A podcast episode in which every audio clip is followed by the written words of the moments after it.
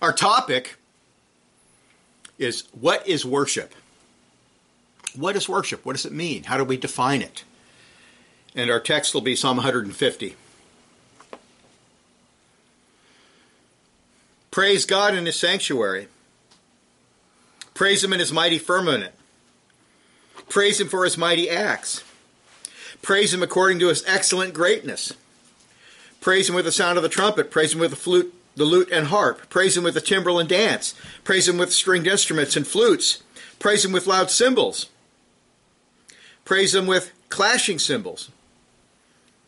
And that's all reference to the Levitical work in the temple.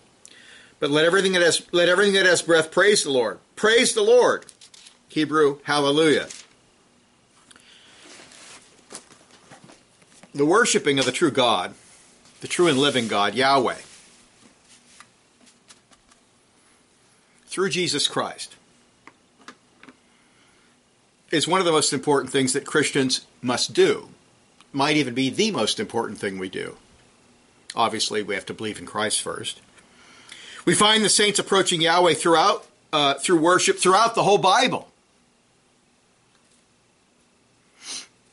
We encounter Cain and Abel. Uh, Abel's making an offering, a burnt offering, and of course, burnt offerings uh, had to be done to pray to Yahweh. You had to approach Yahweh through Christ, of course. Yet, how many Christians today can give a full, precise meaning of this word? Now, I acknowledge it's very broad, as we'll see. We're going to look at the different words used and the meanings. Uh, but how many can give a precise definition? Now, most know that it has something to do with praising God, and that's quite obvious from the psalm we just read, Psalm 150. Others argue that all of life is worship and end up watering down the term to simply mean service or obedience. Now, one of the, as we'll see in a moment, one of the ways you can translate words for worship is service.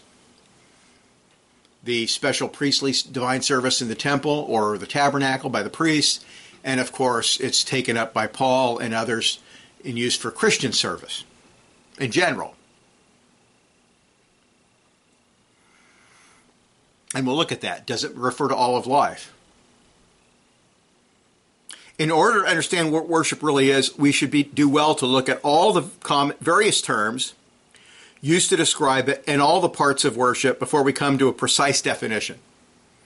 So we're going to look at how the Bible defines it. We're going to look at the biblical terms used, and then we're going to look at all the parts of worship. Because worship is quite broad. There's a lot of elements. There's prayer, there's praise. Preaching is considered a part of worship listening to the Word of God or reading the Word of God as part of worship. So there's all these parts or elements of worship that help define what it really is. So it's not simply singing unto God, although that's a critical part of it. In addition, we will need to note the differences between worship in the Old Testament and worship in the New Testament. there are many things they did back then that we don't do today. We don't burn incense. We're not supposed to use musical instruments. That was a priestly thing in the temple. We don't uh, have burnt offerings and sacri- blood sacrifices before we approach God in worship. We don't need to because Christ, the perfect sacrifice, has come and he's already accomplished that once and for all. Uh, we don't need that. We approach God through Christ, and we'll look at that. so there are many areas that we need to study. Let's look first at the important biblical terms used to describe worship. It's a good way to start. Let's look at how the Bible defines worship. Number one, the most common Old Testament word for worship is shakah, shakah, which refers to bowing down, falling down, or prostrating oneself before God. The bowing down of the knee is one of the postures for prayer in the Bible. The other, of course, is standing with arms lifted up. Uh, in the Bible, we don't never see people sitting in prayer. They're either bowing, prostrating themselves, or standing with their, uh, often with their arms out outstretched. And it indicates that to come to Yahweh in worship, we acknowledge that He is the only true God, and we give Him homage, honor, and praise as His creatures saved by grace. So it's an outward symbol of an inward heart attitude of humbling ourselves and acknowledging who God really is.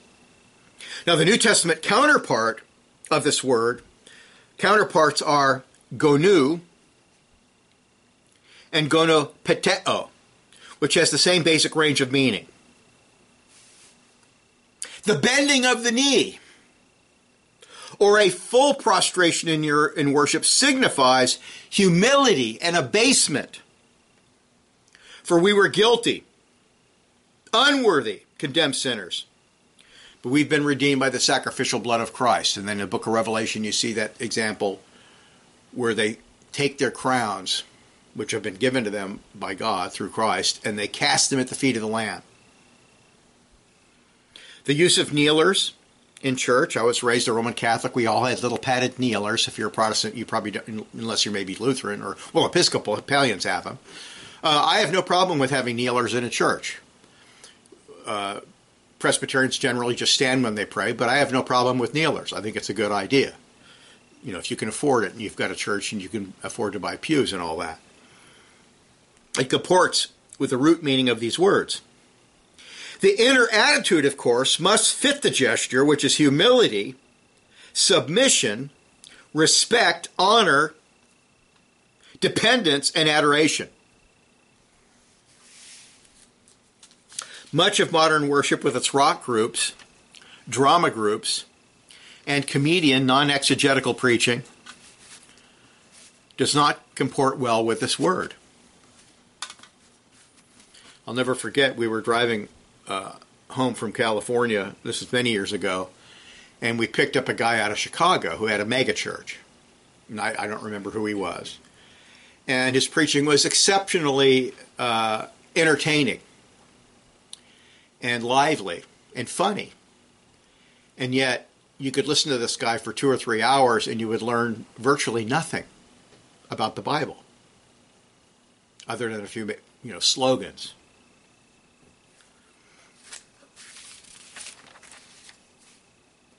Our modern word worship, by the way, comes from the Old English word worthship, which has the sense of worth ship. It recognizes the worthiness, excellence, dignity, and infinite perfections of God.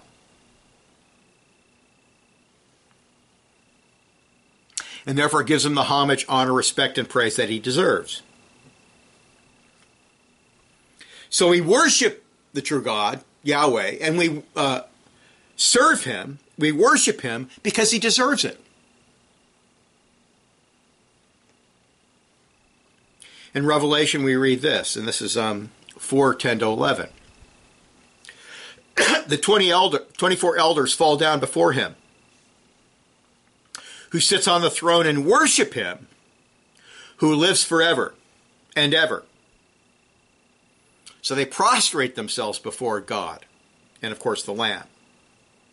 And they cast their crowns before the throne, saying, You are worthy, O Lord, to receive glory and honor and power, for you created all things, and by your will they exist and were created. So obviously, no false gods are worthy to receive honor. They deserve to be crushed, ground into powder, and cast into the sea. Our political leaders don't deserve glory, honor, and power in that way. But the triune God and Jesus, the divine human mediator, are worthy to receive such honor and power and glory. Number two, so that's the first word. Another word commonly used for worship in Scripture is praise. And we just saw that repeated over and over in Psalm 150, which is poetic metaphor when it talks about worms and birds and creatures, everything in the world praising God, showing that He's worthy. He deserves it. The Hebrew word is hallel, which refers to celebrating or glorifying God, usually in song. It appears most often in the New Testament, uh, well, it appears most often in the Old Testament in the book of Psalms, uh, 24 times, where it means to sing praise to God. the Hebrew name for the book of Psalms is literally praises. God has given us a hymn book in the middle of our Bibles, and He calls it praises. And it's for praising God. Now, it contains prayers, it contains statements of doctrine about God, it contains prophecies, all sorts of things. But instead of saying, well, it can't refer to uh, what we should sing in church, which is what people say, we the logical thing is to say our worship should be more intellectual and uh, broad in its definition than simply uh, these simple these campfire ditties that we hear today. The word halal is the source of the word hallelujah, which means praise the Lord. The Greek equivalent, alleluia, is found four times in the book of Revelation 19 1, 3, and 4. the focus is on honoring, glorifying, and exalting God through speaking or singing. Revelation 19 1. After these things, I heard a loud voice of a great multitude in heaven saying, Alleluia! Salvation and glory and honor and power belong to the Lord our God. We praise God for who He is, His attributes infinitely holy, infinitely righteous, all powerful, all knowing, merciful, loving. And we praise God for His redemptive acts in history and His special providence. In praise, we celebrate the nature and character of God, as well as the salvation that He has achieved through His only Son, Jesus Christ. And we saw that, we see that frequently in the Psalms where God is praised for his attributes, for who he is, he's worthy of praise, and then it talks about his redemptive acts. If it wasn't for him, if it wasn't for Christ, we'd all go to hell. We'd all be we'd all be uh, completely blind and slaves of Satan. How would you like to be like these Democrats who worship abortion, which is murder, and socialism, which is theft, and whose whole lives are lived in vanity and fruit, fruitlessness and satanic bondage. How would you like to be that? Well, thank God he saved us, so we don't follow that. This word is usually associated with the element of singing, even though it applies to prayers and public confessions.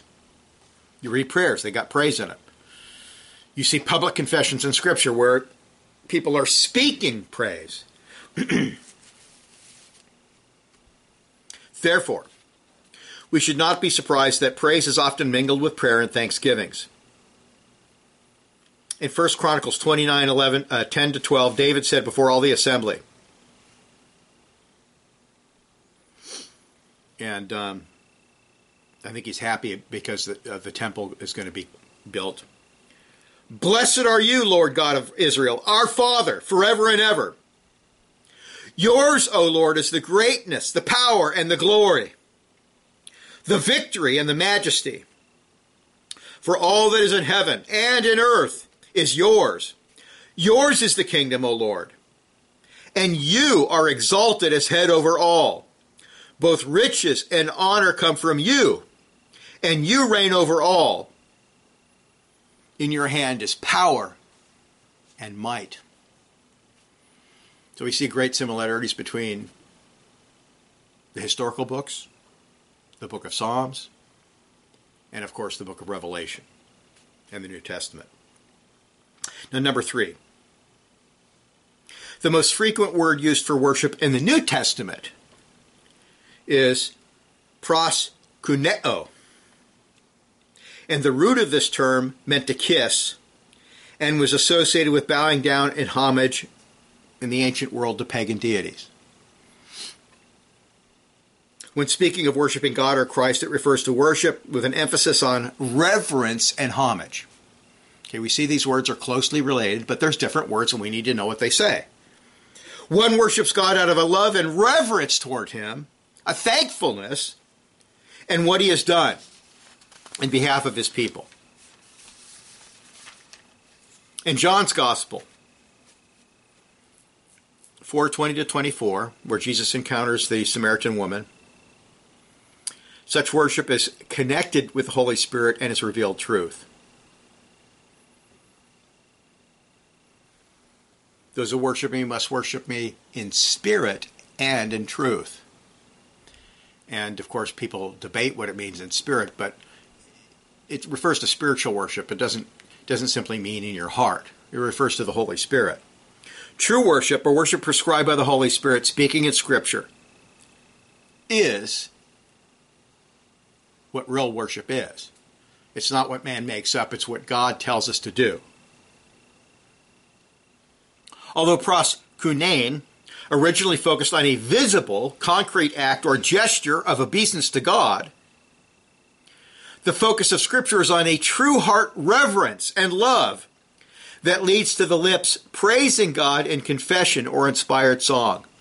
Hebrews 13:15, Ephesians 15, 5:19, Colossians 3:16, and of course James 13. Is anyone merry? Let him sing psalms. Don't be drunk with wine, Paul says in, in, Philipp, in uh, Ephesians and Colossians. But be filled with the Holy Spirit, singing to the Lord in psalms and hymns and spiritual songs. And of course, those three titles are found in the book of Psalms and refer to the book of Psalms. In spiritual songs. And then number four, a word that is used primarily for the cultic or ceremonial aspect of worship is latueo, uh, and the noun is latri, latria. And the Hebrew word is abad. Now, these words originally, the root refers to things like cultivating the soil, working in your garden, building a house. They refer to work. But in the context of worship, refer to religious service. You know, what the priests do with the sacrifices and so forth.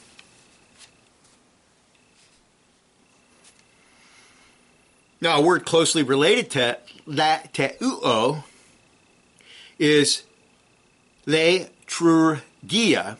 That's where we get our word liturgy, which in the main refers to the public function, or more particularly, sacred ministrations. The priests at the tabernacle and later the temple performed liturgies and ceremonies for the worship of God. And when you talk about like an Episcopal church where they have a prayer book and it's called their liturgy. G.W. Bromiley writes this The cultic use is predominant in the Greek Septuagint. Of the hundred or so instances of the verb, only a very few are non religious. and the same is true of the 40 examples of the noun. The object of liturgy is either God in person or his tabernacle, temple, altar, or name. In particular, both verb and noun are used for the particular services rendered by the priests and the Levites. The priestly functions are liturgy or liturgies. the words liturgeo, the verb, or liturgia, do not have the same importance in the New Testament as they do in the Greek Septuagint. In fact, the verb occurs only three times and the noun six times. End of quote. And of course, that's going to be in the book of Hebrews, in the main, the book of Hebrews. Most of them are looking back at the Old Testament priesthood. Like latu, latu, uh, oh, this word has both a broad and narrow meaning.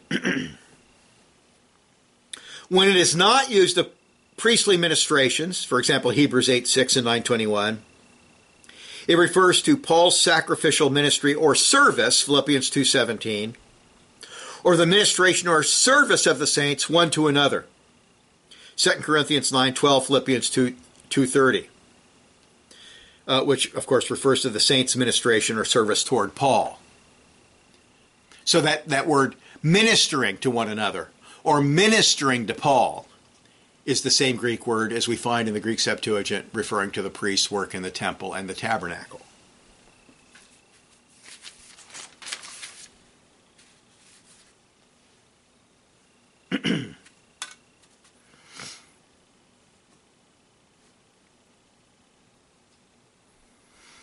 These words refer to work, such as cultivating the soil, but in the context of worship refer to religious service.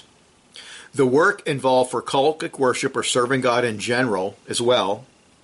For example, Psalm 72:11, all nations shall serve him. All nations, it's a prophecy. All nations will serve him. Well, how's that going to happen? Well, it's going to happen after Christ comes and the gospel goes to all nations. the word can be used generally for our covenantal obedience, our service toward God, or specifically for the religious work of the priestly ministry and the work of, New, the New Testament ministry.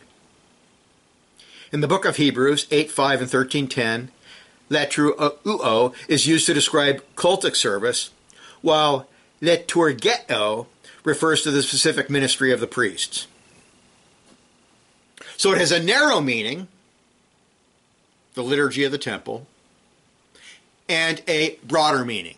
Our service or ministry one to another as Christians, our service and ministry uh, to those who have authority over us in the church. For example, Paul. The word is used to describe Anna's serving of God with prayers and fastings. Luke 2:37. And Paul's service to God in preaching the gospel, Romans 1:9. In Romans 12:1, here we have the broad sense, it is used to describe a life fully lived in consecration to Christ, a life dedicated to covenantal obedience or service. Now here's the here's the big question. Because there's been reformed people that have written articles, uh, the Reformed Baptist scholar, I forgot his name. He just died a couple years ago. Uh, really good scholar wrote an article called All of Life is Worship, basically. And uh, Norman Shepherd, who taught at Westminster Seminary, took that position. All of life is worship. Well, there's a sense in which that's true. All of life is service. If we define the word worship in a broad sense, of, uh, or as service, yes, that's true. But we need to make a distinction between how the word is used in a narrow sense and how it's used in a broad sense. Does the general use of this term mean that all of life should be regarded as worship, which is a popular concept today? And the answer is no. For we have seen that its meaning is determined by the context. You don't take how the word is applied in a general way, in a, in a, in a different context, and apply it to what is specific. We come together on the, on the Sabbath, the Christian Sabbath, to worship God in a narrow, specific sense which contain which consists of the elements or parts of religious worship that are uh, delineated in the Bible. There's a clear distinction between the general service of life, our discipleship under Christ, we pick up our cross and follow Christ daily, our progressive sanctification, our covenantal obedience, our covenantal faithfulness to God. Yes, all of your life should be sacrificed and dedicated to Christ. And of course, there's the service involved in public worship, which is the narrow meaning. Let's not confuse the narrow with the general. The word has two different uses in Scripture, very clearly, in both the Old and New Testament a very narrow use and a very broad use. Everything we do in life is to glorify God and honor His moral commandments. Our whole life must be governed by the biblical world and life view, by the divine imperatives of Scripture, by the moral law. Right? We live for Christ. We serve Christ with our minds and bodies. But public worship, where we enter the presence of God corporately in a special way, it's unique. It's unique.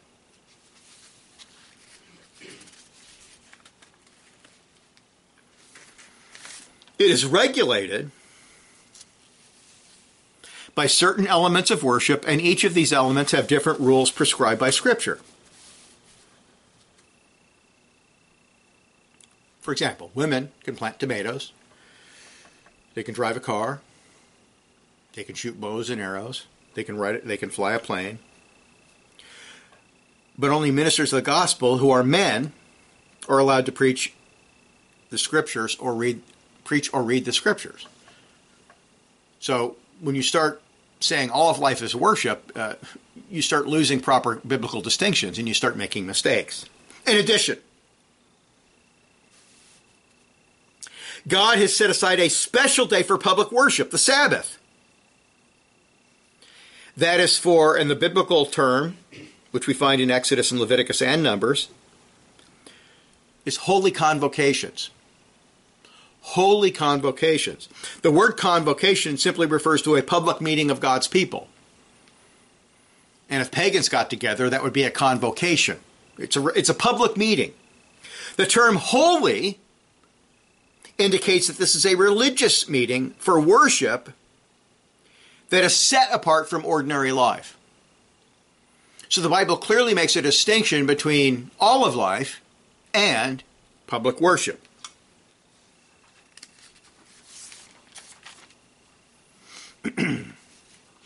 a passage that assumes that public worship is set apart from everyday life and thus must be treated with carefulness and respect is Ecclesiastes 5 1 2. Listen to this. Walk prudently when you go to the house of God, and draw near to him rather than to give the sacrifice of fools, for they do not know that they do evil. Do not be rash with your mouth, and let your heart utter anything hastily before God. For God is in heaven, and you on earth. Therefore, let your words be few. Uh, here's an analogy. Okay, the Queen of England just died a few days back. If you're going into a meeting with royalty, the King or Queen of England, you're not going to go in there and tell crass jokes and be uncareful about how you speak. There's a certain protocol. Well, when we come into God's special presence in public worship, there has to be a certain reverence, a certain carefulness, a soberness that we don't have in everyday life. when we go to the place of worship, we must go with humility and the seriousness that such a holy endeavor deserves. It is time to set aside worldly and vain thoughts to focus on the sanctifying religious exercises before us. Now, that's perfectly fine in normal life if you want to think about, boy, I'm going to I'm going to rebuild this engine and I'm going to paint my car. I'm going to fix my car up. Uh, I'm going to plant out my garden. I'm going to plant tomatoes over here and peppers over here, or, or uh, you know, those kind of things. That's perfectly fine in uh, everyday life. But you don't want to be thinking about those things in public worship. We want to be thinking about God and Christ and the Bible and, and his precious salvation.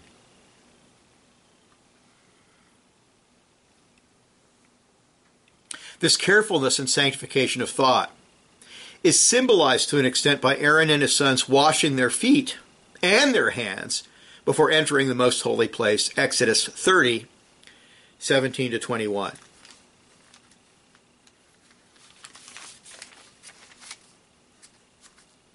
Public worship is special. Public worship, we come into the special presence of God. Now, God is obviously present everywhere. But think of the Old Testament, think of the temple. The temple, you had outer courtyards. The Gentiles could go over here, only the Jews could come into this courtyard. Then beyond the courtyard, only the priests could go, and the Levites. And then beyond that, only the high priest could go into the Holy of Holies. And that's the way we want to think about public worship.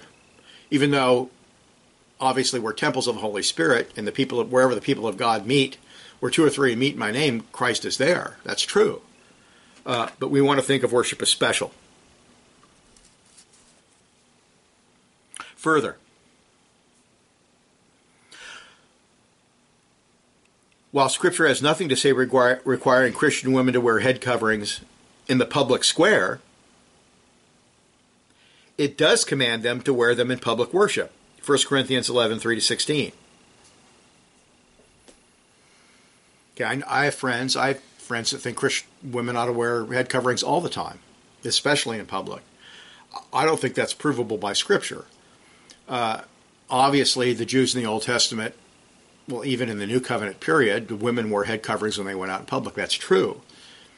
But it's one thing to have a historical reality, and then it's another thing to require it or prove it and, and enforce it on women. But public worship is another matter. It's clearly taught that women are required to wear public head coverings in public worship, and it's not cultural. It's not based on the culture. We don't want you to offend the Greeks or the Romans, who, by the way, didn't really care. It was a Jewish thing.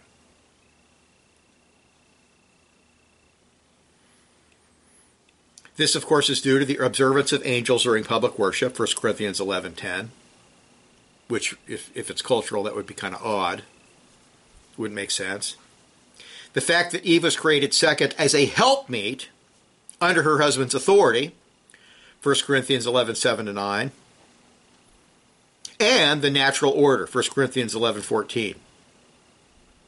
Moreover, the Lord's Supper, which is a part of public worship, 1 Corinthians 11, 18, and 20, is a time of special reflection and self examination because during the partaking of the sacrament, there's a special spiritual presence of Christ.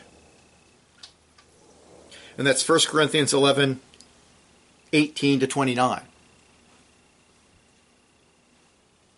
Now, Christ lives in us by his Spirit. The Spirit of Christ, or the Holy Spirit, is inside of all of us if you're regenerate. And Christ, uh, being God, obviously, is everywhere in his divine nature. But there's a special presence of Christ in the Holy Supper. And um, John Calvin, uh, you know, Luther tried to explain it with this heresy of consubstantiation, where the uh, physical aspects of Christ's being, his elements, are in and with and under the bread, which is ridiculous. It's a denial of the true humanity of Christ. Roman Catholics try to explain it in the sense that the bread actually becomes the body of Christ, which uh, it also denies the true humanity of Christ, and it's kind of blasphemous. They worship the host. Uh, Calvin tried to explain it. Of course, he tried to have a mediating position toward Luther. Calvin explained it in the sense that there's a there's a, a spiritual sense. This is what Calvin says. There's a spiritual sense where you are spiritually transported to the throne room of God to be in the presence of Christ at the right hand of God the Father. Remember, Christ's body, his physical body, his human body is a real, true human body. It's a glorified body. But contrary to Lutheranism, his body does not share in the divine attributes. His body cannot be, his physical body cannot be everywhere at once. Obviously, it's God he is. So that's how Calvin tried to solve the problem. Either way, now a lot of Reformed people today say that he's just spiritually present with us in a special way in church. Calvin's view is kind of mystical, but the point is, is that public worship is special. And we enter into God's presence in a special, unique manner. So, those are the definitions of the word. Um,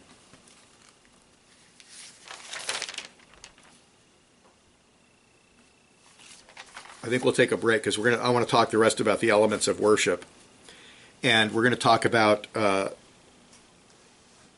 we're going to talk about the elements of worship, and today we're just going to get through prayer. And uh, obviously, a great way to define worship is to look at how Scripture talks about the parts of worship. In the same way you talk about a person. Well, a person has hands and arms and a head and etc. Well, worship, we learn about what worship consists of, what it is, by looking at the parts of religious worship or Christian worship. And we'll do that in a moment. Uh, one of the best ways to define it and understand worship is to examine all the parts or elements that are authorized in Scripture. And we'll look at that in a moment. So we're just going to take a short break. Don't go anywhere. We're just going to take a short break, and then we're going to come back. Uh, Father, we thank you so much that, that you have caused us to believe in your dear Son, Jesus Christ, through the regenerating power of the Holy Spirit, that you have brought us into your own family, adopted us into your family through Christ, and we are justified in your sight. We thank you, Lord. We ask that you would teach us about worship, the worship of you, which is one of the most important things we do.